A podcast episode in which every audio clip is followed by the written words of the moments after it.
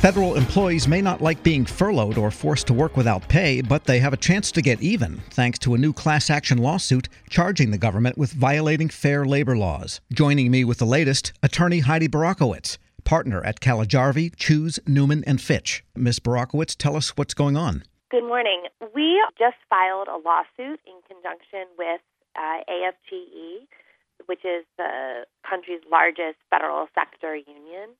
Um, we filed a lawsuit back in 2013. I did, um, alleging that this was a violation of the Fair Labor Standards Act for the government to require essential employees to work during a shutdown but not pay them on time. And unfortunately, here we are again.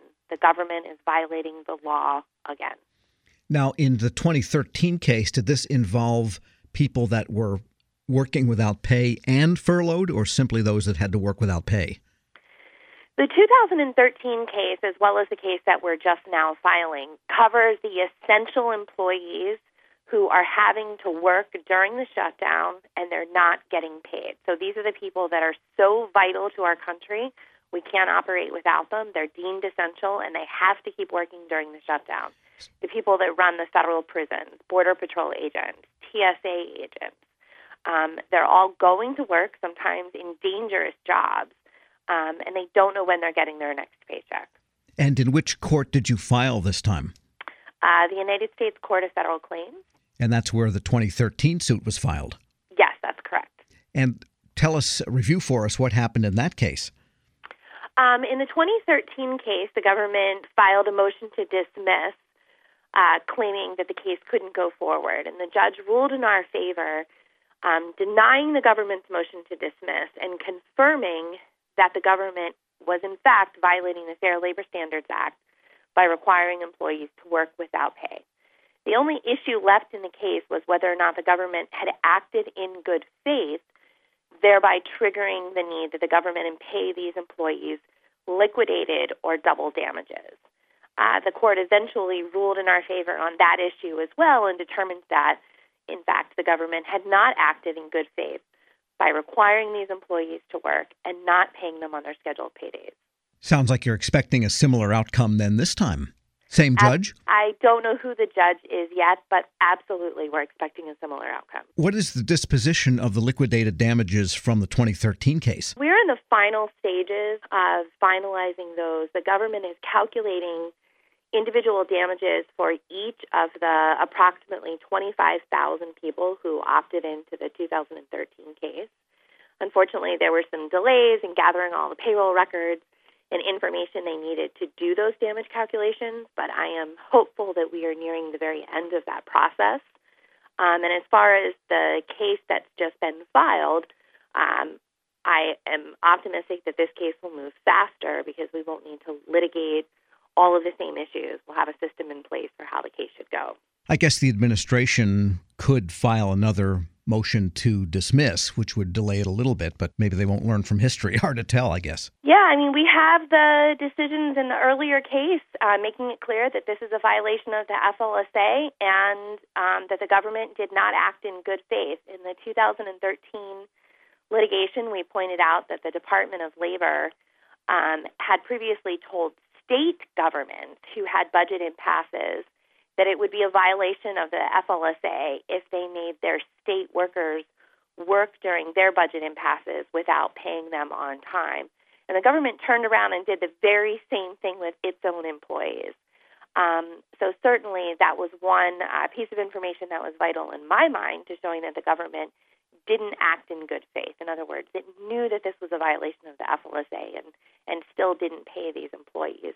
There's no argument that the government has now that it didn't know this was the law or it didn't know better.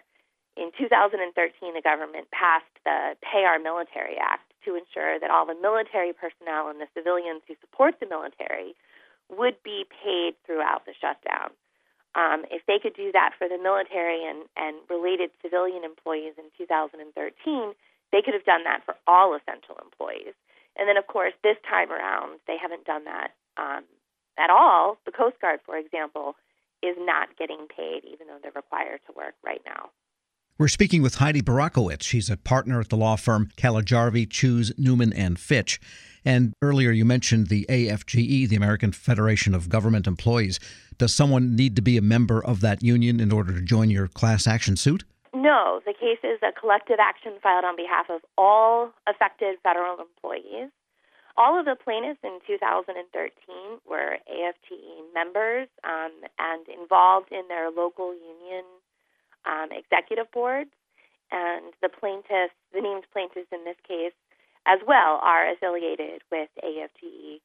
Um, and we're delighted to be working with them um, because really the goal here is to protect federal employees. This is outrageous how they're being treated. Um, but the case is filed on behalf of, of everyone who's affected, not just you know AFGE members. And if someone wants to join, what do they have to do specifically? It's as simple as filling out paperwork indicating that you want to join the lawsuit. So they would go to, say, the firm website, and that's where they would find this information? Yes, this is all moving very fast. Um, there's not information on our website yet. However, there will be. In the meantime, uh, employees could call my law firm. And you said last time there were 25,000. Now, I think there's probably something, the estimates run roughly 400,000 people might be working without pay during this shutdown. Can you handle that many employees? Should they all decide to sign up?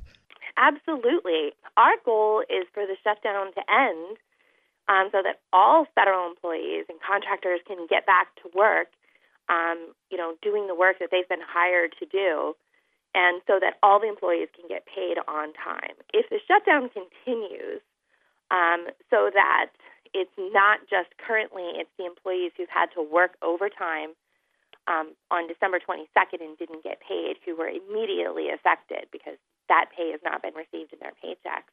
If the shutdown continues so that all of the um, over 400,000 people who are deemed essential and are working, um, absolutely they would all be covered by the case and um, we're ready to represent them.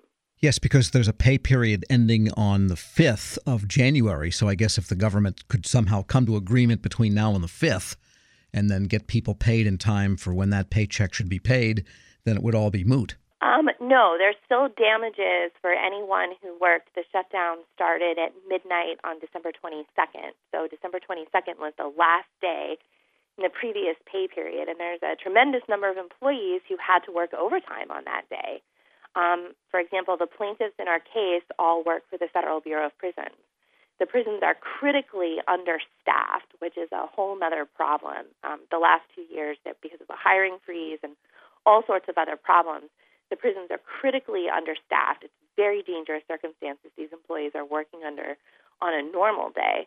Um, they're having to work a tremendous amount of overtime and now, uh, during the shutdown, they're not getting paid for it. So there were all sorts of people who worked on December 22nd over the holidays and did not get paid for it in the paycheck that just came out. Our goal is that the shutdown ends so that no one else is harmed, so that these employees don't have to be wondering when they're going to get their next paycheck. Heidi Burakiewicz is a partner at the law firm Kalijarvi, Chuzi, Newman, and Fitch. Thanks so much. Thank you for having me.